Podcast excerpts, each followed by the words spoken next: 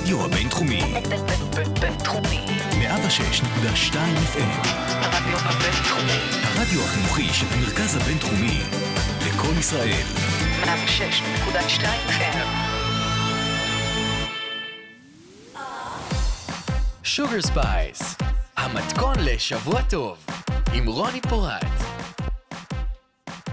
היי, היי קווינס, אתם מאזינים לשוגר ספייס ברדיו הבינתחומי מאה ושש נקודה שתיים אף אם, אני רוני פורט. אני שייקלוט. אז למי שלא מספיק להאזין לכל התוכנית היום, אפשר למצוא אותה באפליקציה של הרדיו הבינתחומי, באפל פודקאסט ובספוטיפיי.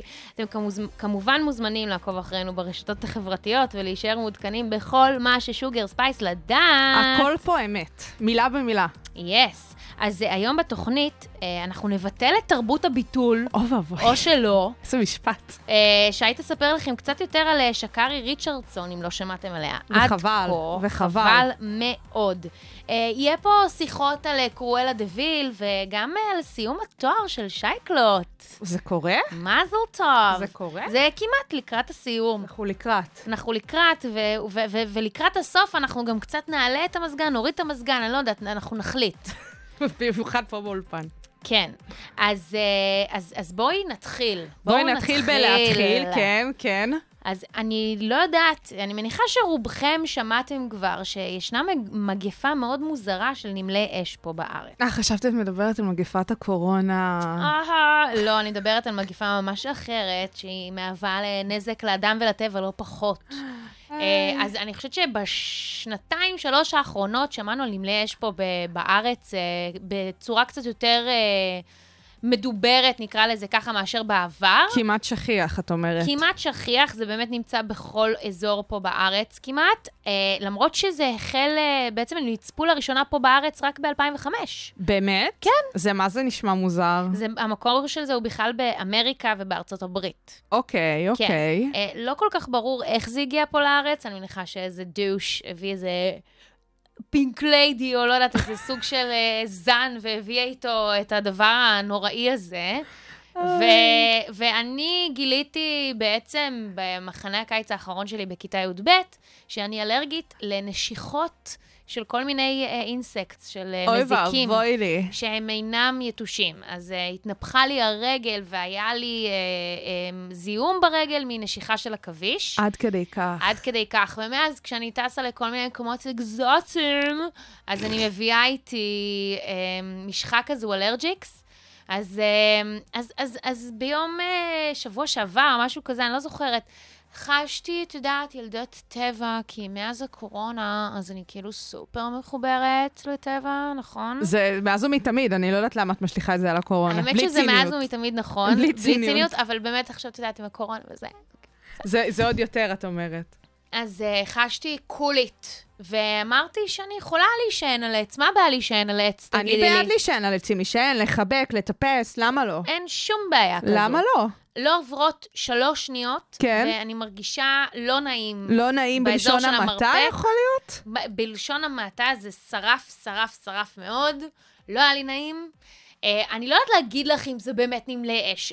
להבחנתי זה כן, גם מבחינת המיקוד שלהם, הם קיימים בתל אביב, זה היה כזה איפשהו באזור הירקון, מה זה, זה קיים זה בתל אביב? הם בכל הארץ. הם בכל הארץ, אבל, אבל גם יש פין, יש פין פוינט גם בתל אביב, אז אני מאמינה למה שכתוב. ברור, למה לא? בקיצור, מה, מה מוסר ההשכל שלי מכל הדבר הזה? מוסר ההשכל לא לצאת לטבע, זה לא, מה שאני הבנתי. לא לצאת לטבע כשאתם לא ממוגנים, אז נניח אתם רוצים לשבת על דשא, תשימו איזה מפת פיקניק. איזה שטיח. אתם רוצים להישען על עץ, תעשו את זה עם שרבולים, אל תהיו רוני. וגם להביא איתך את המשחה הזאת, את יודעת, מוקם הגנה, שיהיה, למה לא? אי אפשר, אי אפשר ללכת כזה, כמו בבל גרל עם כל הדברים שאני אלרגית אליהם. טוב, העיקר שאת כאן, והיום את מרגישה יותר טוב? בטח, לא, ברור, זה כבר כמעט עבר, חוץ מזה שיכול להיות שתהיה לי צלקת, אבל בסדר, אני אשכרה, אשכרה, תהיה כמו קיילי עם הצלקת שלה ברגל, היא מתגאה בה. נכון. אני בעד שזה מה שתעשי. יאללה, נמלא אש. סורו מדרכנו. יס. שוגר ספייס, המתכון לשבוע טוב.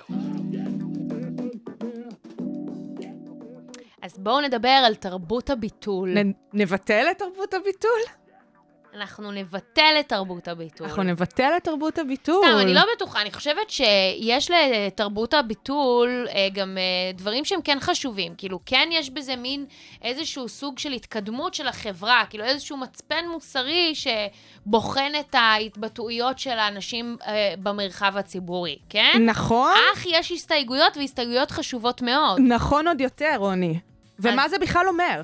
תרבות הביטול. תרבות הביטול זה, זה בעצם תופעה שהתחילה ברשתות החברתיות, פחות או יותר סביב MeToo, אי שם בשנת אלפיים שבע עשרה שמונה עשרה, דרך השטגים, שוב, דרך רשתות חברתיות, וגם דרך מחאות, דרך Black Lives Matter, וגם עוד כל מיני מחאות, שבעצם הם באים להוקיע, לעשות איזשהו חרם תרבותי, כלכלי, כנגד אנשים מפורסמים, סביב התבטאויות שהיו להם בהווה, בעבר, אפילו הרבה פעמים כשהם לא היו מפורסמים, נכון שייקלוט? שזה אולי הדבר הכי מקסים בתוך הדבר הזה. כן. תכף נדבר גם על תופעה של האשמה עקיפה של אנשים מפורסמים עם קשר שיש להם לאנשים לא מפורסמים והתבטאויותיהם. כן. בילי אייליש וזה. נכון. עכשיו, הקטע בדבר הזה, באמת כמו שאמר, דרך הרשתות החברתיות, השטגים, התחיל בארצות הברית, אה, התפשט לשאר העולם, הגיע גם לכאן, ואולי בשביל לעשות קצת סדר בדברים, ניתן כמה דוגמאות למאזינים שיבינו מה זה בעצם אומר. אה, אם אנחנו מסתכלות כאן במדינת ישראל, באמת כתוצאה ממאבק המיטו אה, בתעשייה, בתעשיית הבידור, כמו מה שמיטו באמת אה, מייצג אה, באופן אה, די רחב, ואיך שזה התחיל עם ארווי ויינשטיין ב, אה, בהתחלה שלו, אז אנחנו יכולים לראות את אה, סיפור ארז דריקס, וכל mm-hmm. התרעומת שהייתה סביבו, או אם זה משה יבגי, ובאמת בחודשים האחרונים, איך שכל הדברים מתבררים. זה ו... גם הפך להיות ממש כתב אישום שהוא הוגש נגדו, כן, ולא כן, רק כן. איזשהו סוג של ספקולציות, נכון. שלא רצו לעבוד איתו, כאילו שעל אף שלא היה עדיין האשמות בבית משפט, אנשים לא היו מוכנים כאילו לעבוד לקבל איתו. לקבל את זה, בדיוק. ובנ... מאיה לנזמן. מאיה לנזמן. עכשיו זה בדיוק העניין, שאם אנחנו מסתכלות רגע על ה... העניין של הביטול, שזה בדיוק אחת הנקודות, שבעיניי צריך לשים לב, שאם אנחנו נגיד אמרנו ארז דריגס ומשה יבגי, אז אפשר לשים אותן תחת כותר באמת מיטו. עכשיו מיטו זה לא דבר אה, שבא לדבר על משהו שאנחנו לא מכירים, מיטו זה דבר שמתייחס להטרדות מיניות, תקיפות מיניות, אה, התייחסות פוגענית לנשים, מאוד קל להבין ולשייך מעשים תחת הכותרת של השטג מיטו, ובאמת חלק מהדברים שבגינה מבטלים אנשים, זה בגין בסוף הדבר עבירות שהם ביצעו, לדוגמה, משה יבגי לא סתם הוא אשם בבית משפט, כי הדברים שהוא עושה היו דברים שהם נגד החוק. אותו דבר הרווי ויינשטיין, ויינשטיין, סליחה. ארז ריגה זה דוגמה מובהקת לאזורים אפורים. ואז אנחנו מגיעים לדוגמאות אחרות. לדוגמה, מאיה לנזמן השחקנית, שבאמת התבטאויות שלה בנוגע למצב בשייח ג'ראח, בראשית התקופה של מבצע שומר החומות, באמת גרמו לביטול כלפיה. עכשיו, את מסתכלת על מה שהיא עשתה, ואת אומרת, רגע, היא עברה על חוק? לא. היא לא עברה על חוק. היא לא עברה על חוק. עכשיו, אפשר לבוא ולהגיד, אולי חוק החרם. זה חוק שקצת לא ברור לאנשים מה הוא אומר, אה, ואיך באמת אה, מתייחסים אליו, הוא בעיקר בנוגע ל-בי די אס, והחרמה של ישראל אה, בגין אה, מעשיה בשטחים אה, וכן הלאה. אה, זה לא הסיפורים האלה, זמן חבר'ה, זה פשוט לא. ואז באמת פה מגיע מה שאמרנו בהתחלה של השיחה בינינו, איפה מסתייגים מתרבות הביטול? איפה תרבות הביטול? זה משהו שאפשר לבוא ולהגיד, כל הכבוד לנו כחברה שאנחנו רגע עוצרים, בוחנים את עצמנו ואת היחס שלנו לאנשי תרבות, לאנשי, לאנשים שמובילים דעה. שמהווים דוגמה לאנשים. שמהווים דוגמה, פורצי דרך, באמת כל הסופרלטיבים מכאן ועד הודעה חדשה, והרגע שבו אנחנו רגע מתפכחים במרכאות, ויודעים לעצור את עצמנו מול ההשפעה שלהם, ולהגיד להם, אוקיי, יכול להיות שאפשר להעריך אתכם על הדברים שעשיתם עד עכשיו, אבל ההתנהגות הזאת לא מקובלת עלינו. זה איזשהו מצפן חברתי, אה, סוציאלי, מה הם הדברים שאנחנו אה, יכולים לבטל. חד משמעית. השטג cancel something. ממש. ודברים שפשוט גם אם לא נעים לנו, וגם אם לא נאה לנו, שזה יכול להיות גם לכל צידי המתרס, זאת אומרת, זה לא חייב להיות עם איזושהי אג'נדה ספציפית אה, שאנחנו כן בעדה או לא, Uh, כדי שאנחנו נתמוך בחרם של אנשים. זה סוג של חרם תרבותי-כלכלי מאוד מאוד אגרסיבי, ואנשים יכולים למצוא את עצמם ללא פרנסה וללא המעמד והקריירה שבשבילה הם בנו את כל, כאילו כל החיים שלהם בנו אותה. ממש. אה, בשנייה. אה, אז בסך הכל, בסך הכל, אני חושבת שקנסליישן קולצ'ר היא... יש בה מין חיוביות, yes. כן? יש בה מין חיוביות, כי היא באה לשאת איזשהו סטנדרטים, היא באה להגיד, אוקיי, אם אתם אה, כאנשי אה, תרבות ומפורסמים לא עומדים באיזשהו סטנדרט מסוים, אז אנחנו לא רוצים אתכם כגיבורי תרבות, וזה ממש ממש סבבה.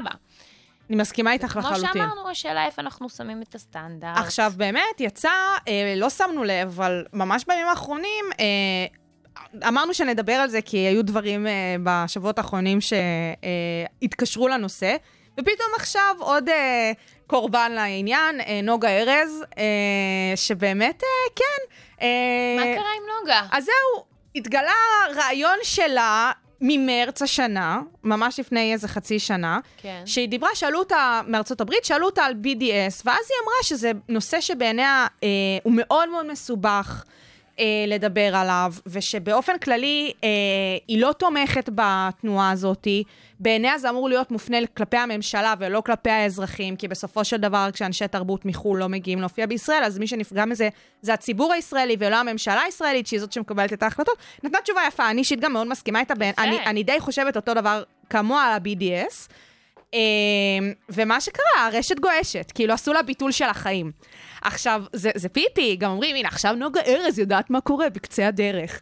אה, ובסדר, נו. בטענה שהיא כאילו, מה? בוחרת ישראל. אה, שהיא אוכרת ישראל. אחרה. יש לנו הרבה אחרים שלא מוכנים להשמיע את השירים שלהם יותר, שבעיניי, וואו. די זה... כבר, תתבגרו, חבר'ה. תקשיבו, אנשים יכולים להיות בעלי דעה פוליטית. זה דבר אחד שהם יהיו בעלי דעה פוליטית, וזה דבר שני שהם גם. פוגעים באנשים פרטיים. אתם מבינים את ההבדל? פוגעים באנשים פרטיים, דעה פוליטית. זה שני דברים שונים בעיניי. עכשיו, זה בדיוק העניין שהרבה מאוד פעמים פוליטיקאים מבטלים אה, אנשים אחרים, ואני אומרת את זה בצורה ברורה. בעיקר פוליטיקאים ממחנה הימין הלאומי בישראל מבטלים אנשים שלא מחזיקים בדעות שלהם, הם פשוט משטחים את הדבר הזה, ובאמת בצורה שהיא פשוט פוגנית. זה בדיוק גם מה שאמרנו על מאיה לנזמן. אין חוקים נגד להחזיק ודעות שמתנגדות לכיבוש, או דברים כאלה, מותר להגיד את זה, ובמדינת ישראל ספציפית ממש ממש אפשר להרוס קריירות של אנשים. אנחנו מכירים את אורנה בנאי ודברים שהיא עוברת בגלל זה, ובאמת אומנים רבים ואחרים.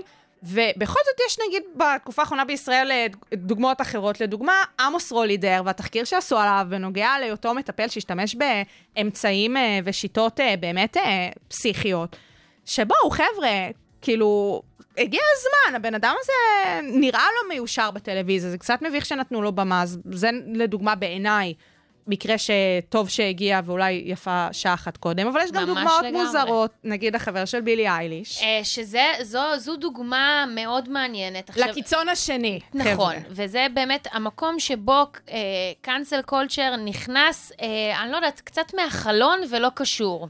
אז אה, הבן זוג של בילי אייליש, או לפחות מי ש... נאמר שהוא הבן זוג שלה עד לפני, לא יודעת, כי, כי נראה שהם לא בהכרח ביחד עכשיו, אוקיי? Okay, okay. אני אגיד את זה ככה. נסייג את הזוגיות. הם היו ביחד כמה חודשים, והוא לפני עשור, כן, הוא בן שלושים ושתיים, אז כאילו מתישהו כשהוא היה בן עשרים, והוא העלה אה, סדרת אה, טוויטים אה, אה, הומופובים ו- וגזעניים, אני לא קראתי אותם, אני מאמינה לאינטרנט שזה מה שהוא אמר שהוא עשה, כן, כאילו, לקח לו איזושהי תקופה לה- להגיב כנגד האשמות שמצאו את הטוויטס שלו, כי הפנדום של בילי אייליש הרי הם אה, סופר... אכברים, אכברים, חבר'ה. ממש אכברים, הם מוצאים כל דבר.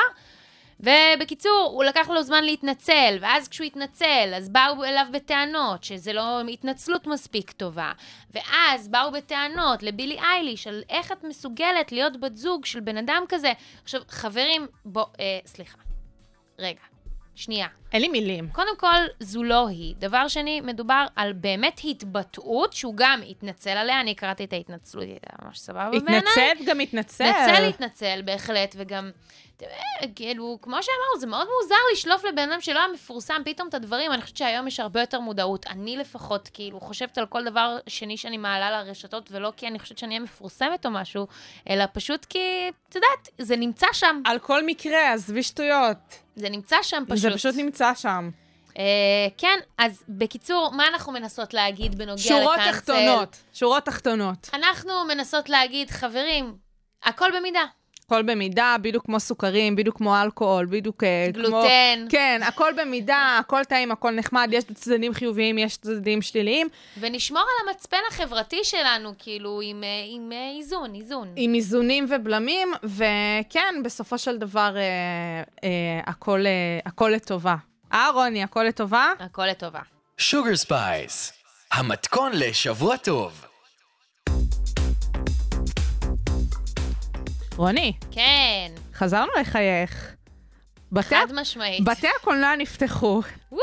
אולי לדקה וחצי, יכול להיות שמלט זה ייסגר שוב פעם, אי אפשר לדעת עם המצב זה. אבל כן, זורמים. הדבר שאני באמת הכי אוהבת בעולם הזה, יותר ממוזיקה, יותר מספורט, יותר מהכל, זה קולנוע, אוקיי? מבחינתי בקורונה, עצם העובדה שלא יכולתי לחזור ולראות סרטים, זה גמר אותי, גם לא יצאו סרטים חדשים כל כך, את יודעת שאפשר לראות אולי בטלוויזיה, סרטים שצאו בנטפליקס, חלקם ראיתי ואהבתי, חלקם פחות, הכל טוב, חזרתי לקולנוע, סרט ראשון שהלכתי לראות היה קרואלה. מושלם, אמה סטון, כפרה עליה. מושלם, אמה סטון. נהדרת. היא נהדרת, וקרואלה עצמה דמות שתודה רבה. עגולה, עגולה, כולה. תודה רבה על קיומה. עכשיו, חבר'ה, בסדר, היו ביקורות על הסרט מהזווית של... כן, עכשיו בקולנוע מתעסקים ברעים, זה היה ג'וקר מקודם, עכשיו זאת קרואלה, הכל נכון. מליפיסנט. מליפיסנט, הכל נכון, הכל ידוע. אנחנו נדבר על הסרט מזוויות שאולי פחות שמעתם. בסדר, זה עדיין כיף. עדיין כיף, עדיין כיף. מה כואב, מה שורף להם. חלילה, חלילה, הכל בטוב. כי בסופו של דבר אין מה לעשות, יותר כיף לשמוע ולהבין סיפורים על רעים. ובאמת, אה, למי שככה טיפה, טיפה, טיפה בזריז, למי שלא מכיר את הסרט ולא יודע אה, על, על מהו, אני כן אעשה איזשהו, איזושהי ריצה קלה. יאללה. אה, אז כן, אם כולנו מכירים את מאה ואחד אה, כלבים דלמטיים, קרואלה דביל, הרשאית, שרוצה ללכוד את כל הכלבים, להביא אותם לבית האופנה שלה ולהפוך אותם למעילים מהפרווה שלהם, הלבן עם הנקודות השחורות. הסרט הזה בעצם זה אה, רימייק שמספר את הסיפור של קרואלה מהילדות, אה, עד הרגע שהיא עולה אה, ובסופו של דבר אה, משתגעת, ממש מציגים את זה בצורה כזאת, לא עכשיו עם אה, אה, חלוק משוגעים, אבל כן מראים שמה שיש לה מעין פיצול אישיות, אה, שזה מה שגורם לה באמת אה, לפעול אה, בדמות הזאת. ומה שקורה זה שיש שם כמה דברים אה, סבבה וכמה דברים פחות. לדוגמה, אמה סטון שחקנית מדהימה, שזה תמיד כיף לראות. מה היה פחות סבבה? מה? המבטא הבריטי, שאיתה צריכה לשתול. שאין לה. אין לה, חבר'ה, אמה סטון היא מ- מיוסטון, טקסס או משהו כזה, כאילו היא מאוד מאוד לא מלונדון, או מאיזשהו פרוור בריטי, אנגלי, שמה זה, מהאי הבריטי. היא מאוד מאוד לא בעלת מבטא הבריטי. והיא עשתה אה, מבטא בריטי לצורך התפקיד. עכשיו, אבל למה? שומעת, אני יכולה לחשוב על בערך עוד עשר שחקניות לפחות, שהיו יכולות לשחק את התפקיד של קרואלה. זה מתרחש איפשהו בלונדון? זה כאילו, כאילו לונדון, כל הסיפור הוא בריטי. אוקיי, כל הסיפור הוא אוקיי. בריטי. אה, וזה קורה שם. עכשיו, זה מתקשר לנושא קצת אה, יותר גדול מהסרט, שגם מדבר על אופנה, ועל באמת איזה שהם יחסי כוחות ומשפחה, יחסי בת אם וכאלה, סבבה, לא על זה אנחנו מדברות. דרך אגב, האופנה שם, האופנה של קרואלה בעיניי לא הייתה כזאת מדהימה כמו שניסו להציג אותה, אבל אוי, בסדר. זה חשוב דווקא. זה חשוב, אבל העניין פה זה הסיפור של התאמת התפקיד לשחקן. שזה תפקיד, זה בעצם נושא קצת יותר גדול מקרואלה ואמה סטון. הרבה יותר, לא, יש כל מיני אנשים שנלקחים לתפקידים שהם לא כל כך קשורים אליהם. בדיוק. בין אם זה אנשים, אה, אה, אפילו ב, ניקח את זה ברמה, אה, זה, נניח אנשים מהקהילה הלהטב"קית שמיוצגים על ידי אנשים שהם אינם חלק מהקהילה, אה, החל ואנחנו מדברים גם בנושא שהוא הרבה יותר עמוק, ש, שיש לו שורשים אמיתיים בחוסר ייצוג, שזה הקהילה הטרנסית. ממש. טרנסים וטרנסיות ששוב ושוב נבחרים לגלם אותם אנשים סיסג'נדרים בתפקיד. סיסג'נדרים זה אנשים שמרגישים התאמה על המגדר שלהם מלידה. אז זה, זאת בעיה מאוד מאוד גדולה. אז אם אנחנו מדברים באמת על מבטא, שבעיניי, אגב, זה לא פחות חורה, כאילו, באמת. זה חורה של זה החיים, חורה, חבר'ה. שניהם חורים, אין השוואות, אין השוואות. שניהם חורה מאוד. גם ספציפית, אמה סטון, זאת שחקנית שכולם מכירים, זוכת אוסקר, מככבת באמת בסרטים הכי גדולים בשנים האחרונות. אי אפשר להתבלבל שהיא לא בריטית, בעלת מבטא בריטי, כן, בורנן רייז. כן, ואז אתה כבר מת, מתחיל לחפש את איפה שהיא לא בריטית. לגמרי. וזה כבר מעצבן. לגמרי. וזה אתה נגד הראש שלך, אני אצליח להתנתק, אני אצליח להתנתק, לא, אני לא אצליח להתנתק. לגמרי. אבל, אבל כן, אז, אז בחזרה באמת לעניין הטרנסים וטרנסיות, יש לנו המון, המון שחקנים ש... שמדברים בצורה מאוד גלויה. נכון. ומי הם? ומה הם? ויותר מזה אני אגיד, שא' אין בכלל ייצוגים של תפקידים טרנסים בקולנוע, בסרטים, בטלוויזיה, whatever, ולכשכבר יש, אז לא מלהקים.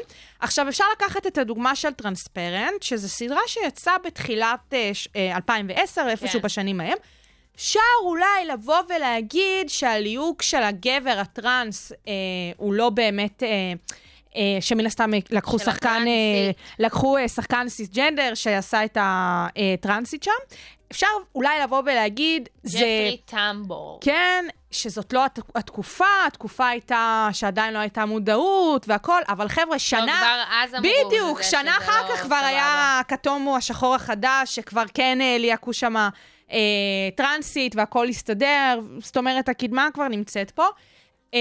יש לנו דוגמה לזה שאליוט פייג', למי שלא מכיר, אנחנו נסביר רגע מי זה אליוט פייג'. אליוט פייג' בשמו הקודם, אלן פייג'?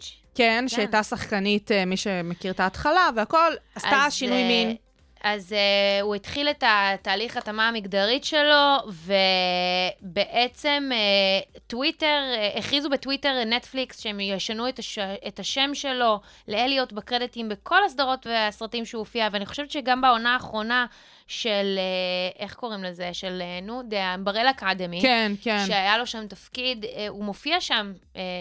בתור, בת... כן, במגדר הקודם שלו. שלו, כן. במגדר, אבל בעונה החדשה עם המגדר שלו. אני לא רואה את הסדרה. חושבת, אני, אני לא חושבת שכן, אני לא רוצה שיתפסו אותי בטעות, אבל אה, כעיקרון יש הרבה מאוד אה, אה, התקדמות בנושא הזה, אז מה נגיד?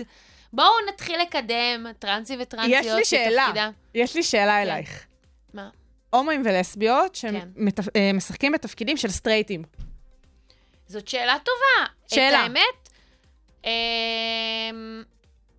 מרגיש לי שכאילו על תיקון העוול זה לא כזה נורא, כן? כמו שזה הרבה יותר נורא, שהומואים ולסביות ישוחקו על ידי אנשים שהם לא הומואים ולסביות, או, או כל כאילו משהו אחר מהקהילה הלהטב"קית. אז כי, אני... כי היה שם פער, כי כבר בעבר תמיד, לא, לא תמיד, אבל בהרבה מאוד מהמקרים, הדמויות האלה גולמו על ידי אנשים שהם אינם מהקהילה. אז כאילו לעשות את האפליה המתקנת הזו, אז זה כאילו לא כזה נורא. בתכלס, את יודעת, גם מה? יתחילו להגיד, זה המהות של שחקן. שחקן יכול להיות כל דבר שהוא ירצה, זה הכל עניין של איך הוא מתחבר לדמות, זה הכל עניין של איך הדברים האלה.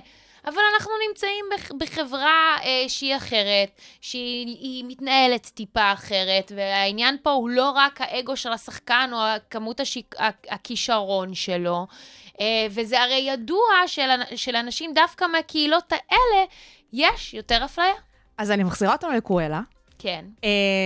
אמרנו, קרואלה זה בעצם רימייק, ולאט לאט מגלים שם עוד ועוד שחקנים ועוד, ועוד תפקידים שמתקשרים ל-מאה ואחד כלבים וגנבים, מאה ואחד דלמטים, כמו שאנחנו מכירים את זה היום. ועוד פאזל ועוד פאזל, אנחנו מבינים שחלק מהדמויות שם זה רוג'ר ואניטה דרלין, שזה בעצם הבעלים של הדלמטים. כבר מגלים אותם בסרט שיש לה איזושהי היכרות מוקדמת איתם. ובסרט הם people of color. כאשר בסרטים הראשונים ובמצויר ובזה, זה אנשים בריטים לבנים רגילים, זאת אומרת, גם בקרואלה הביאו אנשים מיעוטים, שערו גזענות, אפליה, whatever, לשחק תפקידים של אנשים לבנים. כמו עם בת הים הקטנה שהולכת לצאת עוד מעט, שהיא כאילו לא נראית בדיוק כמו מה שהיה בסרטים. שמי, לי באופן אישי זה לא מפריע, כאילו לא באמת עכשיו, אוי ובוי, הרסו את, הס, את הסיפור, הרי איך זה הגיוני? לא, כי people of color קיימים בבריטניה, וגם חוץ מזה שיעשו כמו שהם רוצים, כי זה עולם שהוא פנטזיה, בכל זאת. אני מבחינתי, זה כל עוד הם משחקים את התפקיד טוב, לא באמת אכפת לי מה קורה שם. הם לא עושים פייק בריטיש אקסנט, אז בכיף. בדיוק, זה הרבה יותר חורה לי מאשר זה, אבל כן, הם ממש משנים שם סדרי עולם וקרואלה. אז אנחנו ברספקט, מה שנקרא. יאללה.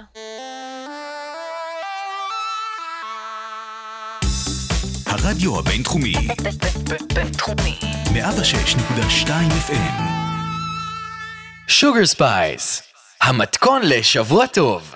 עם רוני פורט. And the graduate is... וואי, לא, אל תקדים את המאוחר. שייקלו. מקדימה את המאוחר. קצת. באה להרים, בסדר. אני חייבת להודות שאם יש מישהי שכאילו ממש מרימה לי לסוף תואר, זאת רוני פורט. באמת. כמו שהרמתי לך לטקס מצטיינים. בסדר, כן, כן. הנה הכנסתי את זה. וואי, נכון, זה קרה רק שלך. אתם צריכים לראות הפרצוף שלה עכשיו. זה רק שלא שידרנו, נכון. אז כן, ככה תאמו להן ארבע שנים, בלי לשים לב. בעיני דף אף? ממש. תראי, זה הרגיש ארבע שנים. כן. אוקיי? כאילו בואי לא נתכחש לעובדות, זה הרגיש ארבע שנים. מי שלא יודע מה מזינים, אני עכשיו מסיימת תואר כפול כאן במרכז הבינתחומי, משפטים וממשל, כשמן הסתם אנשים שמסיימים תואר במשפטים הולכים עושים התמחות בשביל להיות עורכי דין. אני לא רציתי. אבל את...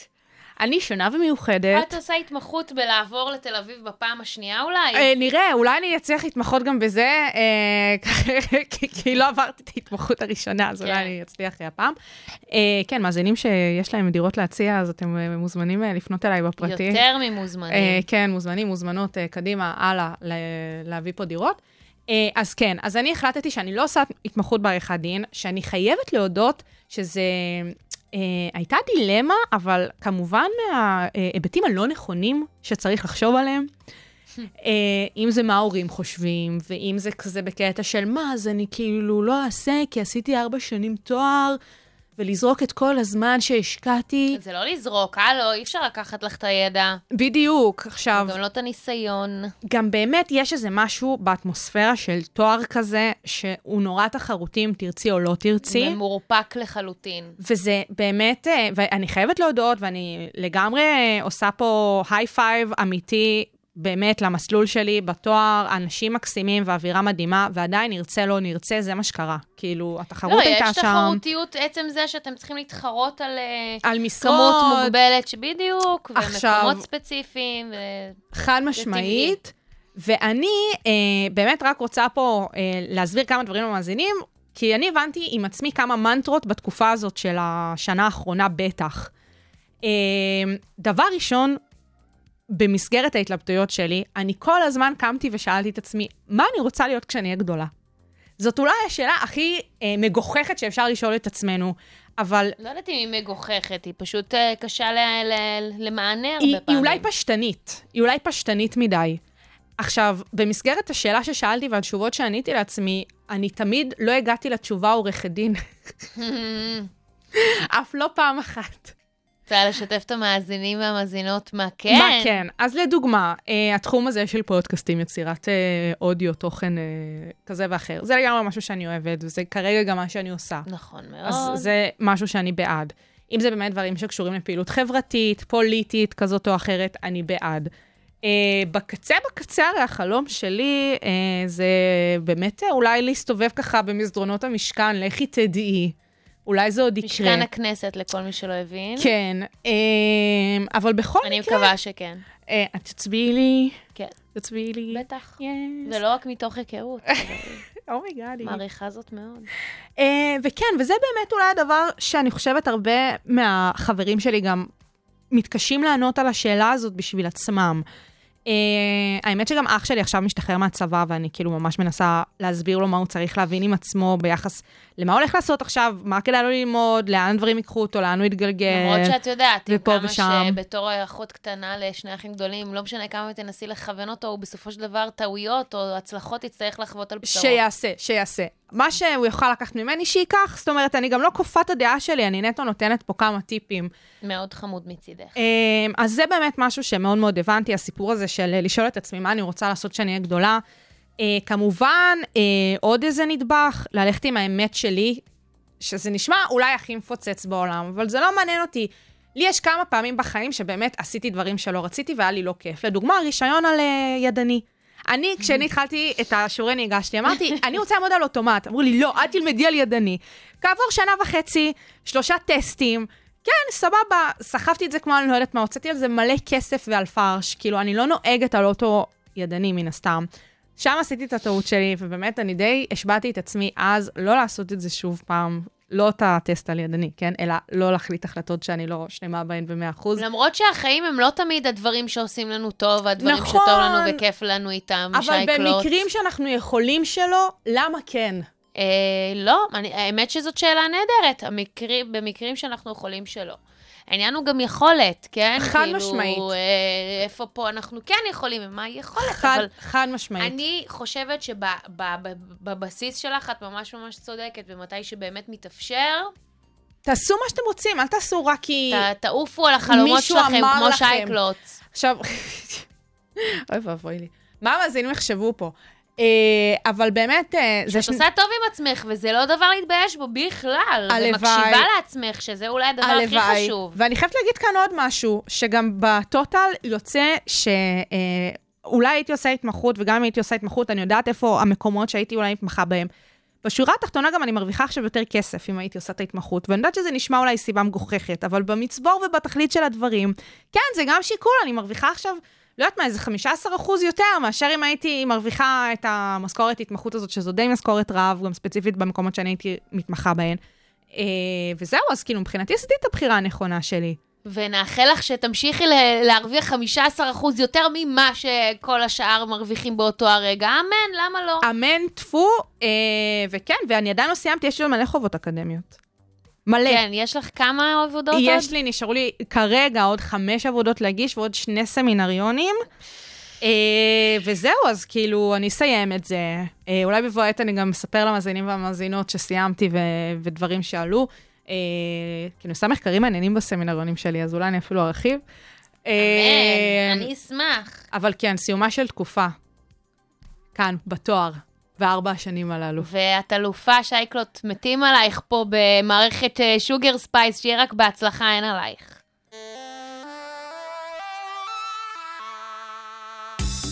הרדיו הבינתחומי. בינתחומי. מאה ושש נקודה שתיים אף אם. שוגר ספייס, המתכון לשבוע טוב, עם רוני פורט. קלוט עם שא'קלוט. זה נכון. ככה, חבר'ה, שני חצי גמר יורו, סימנו צ'ק, ווימבלדון קורה, טור דה פרנס קורה, אבל תכף אוטוטו, האולימפיאדה שלא עוד שבוע, משהו כזה. האולימפיאדה, והדבר הכי מעניין באולימפיאדה, מאז ומתמיד, הענפים והמקצים הכי מעניינים, זה מקצה האתלטיקה. לא יעזור בלדין. אני שכל כך אוהבת את ענפי הכדור למיניהם, תמיד מרותקת לאתלטיקה, ולא רק אני, כל העולם, לא מעניין אותנו שום דבר, נזרוק הכל ונתאים את עצמנו לשעה שמשדרים עכשיו מאה מטר ריצה. ככה, זה הכי מעניין. כן, זה הכי מעניין, אני קצת יותר בעולם ההתעמלות קרקע, התעמלות אומנותית. בכיף. אני קצת יותר שם. בכיף. באולימפיאדת חורף אני בזה עם הסלדס מילס, איך קוראים לזה? כן, כן, המרכבות. הרבה יותר מה, או זה עם המטאטה. קרלין כפרה, קרלין זה ענף הספורט שאני הכי אוהבת. וואו, מדליק. אנחנו נדבר על זה בחורף. כן. עכשיו, העניין עם מאה מטר ריצה באולימפיאדה הקרובה הולך להיות כפול ומכופל יותר מעניין, ולא סתם מאה מטר ריצה, מאה מטר נשים, אה, כי יש פשוט סערה סביב אחת האצניות הכי מדוברות בשנה האחרונה בעולם, בארצות הברית ובעולם. אה, עם הכי הרבה סטייל ב- ברמות. לגמרי, שזאת אה, אה, שא'קארי, אה, שא'קארי. שא'קארי ריצ'רדסון, אה, שאנחנו תכף נבין מי היא, אבל אני רוצה דווקא ללכת איתך אחורה, שלושים שנה אחורה. יאללה. אלף תשע מאות שמונים ושמונה, האזור של סוף שנות ה-שמונים, פלורנס גריפית ג'וניור, או בקיצור, פלואו ג'ו.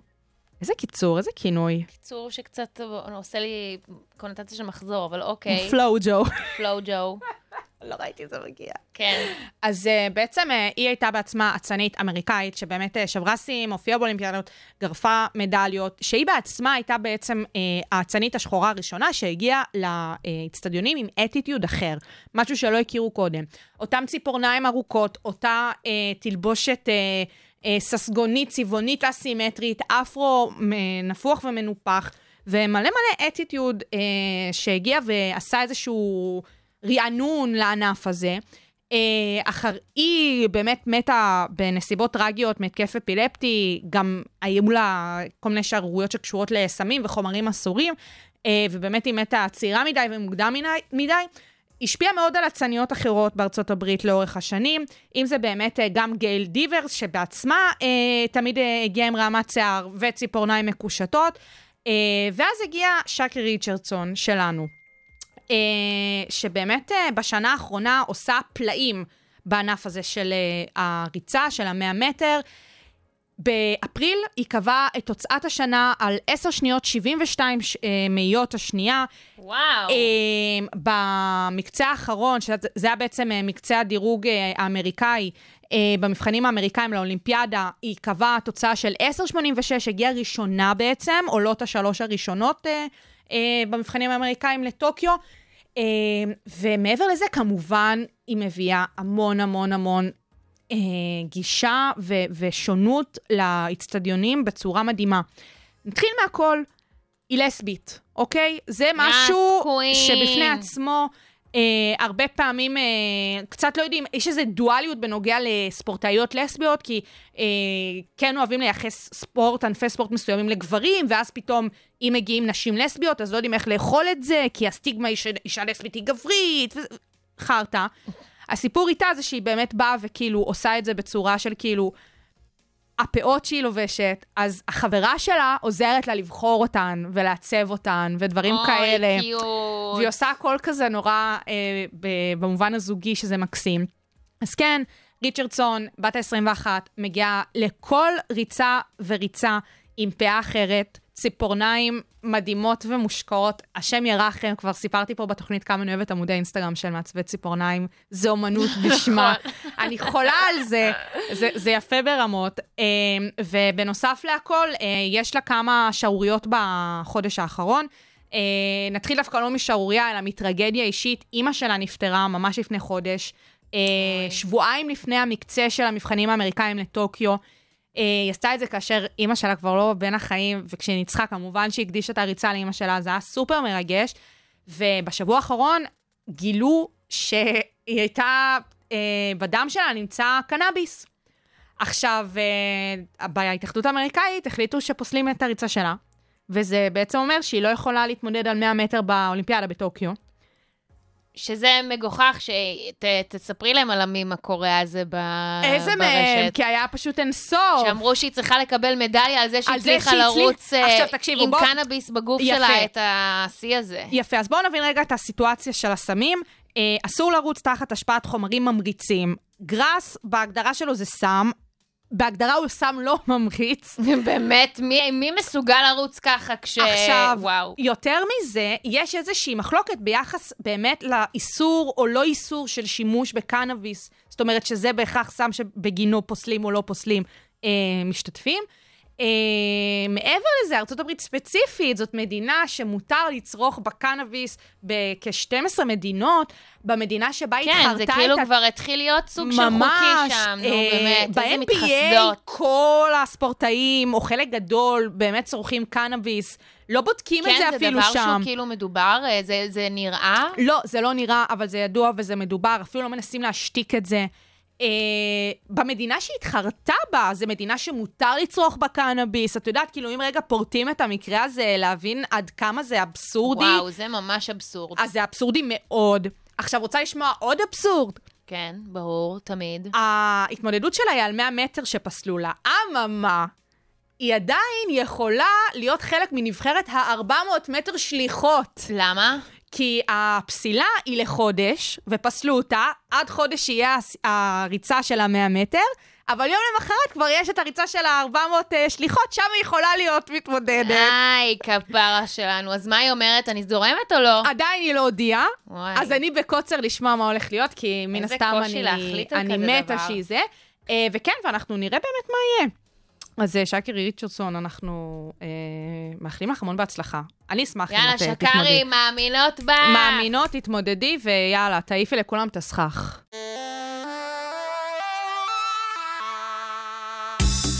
הרדיו הבינתחומי. בינתחומי. מאה ושש נקודה שתיים אף אם. שוגר ספייס. המתכון לשבוע טוב.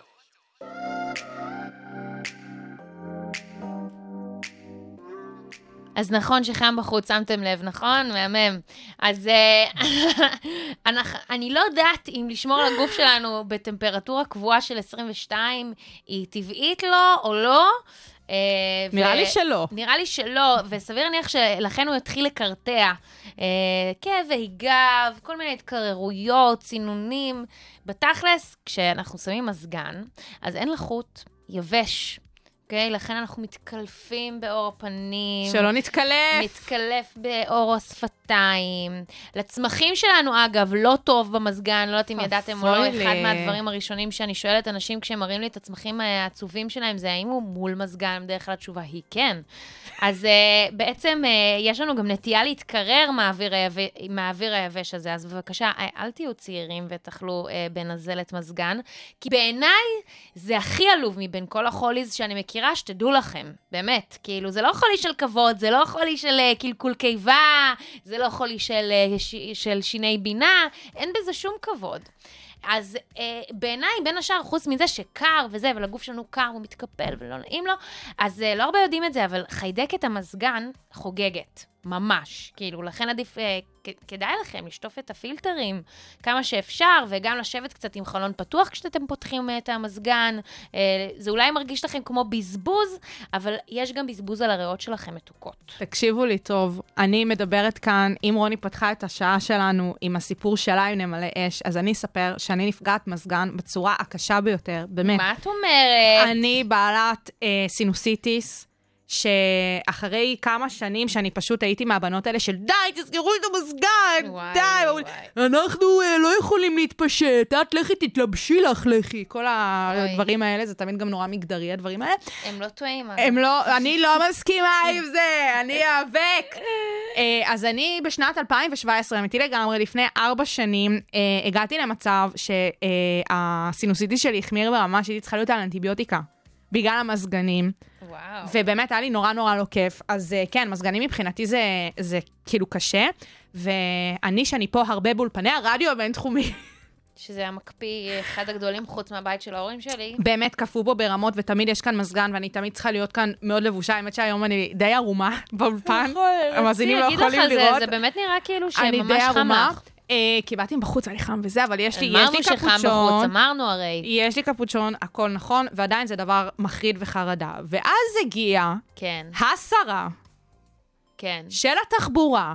כן, והיא אמרה דברים... מרב מיכאלי. כן, אז זהו, אז תראו, לנשים יותר קר בגלל שומן שיש לנו יותר בגוף, אבל אני לא בטוחה שיותר קר להן ברכבת, אוקיי? וזו לא ממש בושה להסתובב עם סוודר, כמו שאמרתי לך, זו דעתי האישית. גם אנחנו פה עם סוודר, כמו שאמרנו, אז עם כמה שאני אוהבת את מירב בוש והיא החיים שלי, זה היה פשוט סתם. אני עדיין מעדיפה, אגב, טעויות של סתם, על פני כל מיני דברים רעים אחרים, אבל אנחנו לא נדבר על לשון הרע. ותכלס, רציתי לספר לכם שהמזגן הראשון אי פעם בהיסטוריה הומצא ב-אלף שמונה מאות חמישים וחמש. היית מאמינה? וואי, זה ממש כאילו מזמן. זה ממש ממש מזמן. אני הייתי בטוחה שאי שם ב-אלף תשע מאות שלושים. יכול להיות שהוא אבל... עבר מלא גלגולים, אבל בסדר, יחד עם מנוע פחם כזה. הוא עבר אחרי, גלגולים. אחרי, מן הסתם. אה, היה שם כל מיני אה, תחרויות פינים בין אה, שני בחורים, אחד זה ג'ון אה, גורי, השני זה פרדריק טיודור, שניהם כזה, אני אעשה ראשון, אני אעשה ראשון, קצת דומה כיף, למה שקורה כיף. עכשיו עם כל הטיסות עם החלל, לחלל. עם החלל הוא לי. אבל, אה, אבל לא, ובעקבות זה, פחות או יותר, כנראה שהוקפה, הה, הבנתם את הפן, אה, חמישים שנים עד שיצא המזגן הראשון. ראשון, שזה היה ב-אלף תשע מאות עשרים ושתיים, בבורסה בניו יורק. אופה, חם שם עם הכסף. זה כל הפאנפקטס שיש לי לספר לכם על מזגן. פשוט תשתמשו במזגן בחוכמה לולות. לגמרי, במזגן ובתרבות הביטול. נכון, ועם הקור הזה אנחנו נסיים את השידור. את התוכנית החמה הזאת. ואנחנו נתראה בשבוע הבא, ותודה רבה שהזנתם לשוגר ספייס ברדיו הבינתחומי ב-מאה ושש נקודה שתיים אף אם. את התוכנית הזאת, תוכניות נוספות, אתם יכולים למצוא באתר של הרדיו הבינתחומי, בספוטיפיי, כל אפליקציות הפודקאסטים, נכון מאוד. וזהו, וזהינו אנחנו, שייקלוט. רוני פורט. יאללה, שיהיה לכם אחלה של סוף שבוע, שיהיה קריר נעים, חמים ומגניב.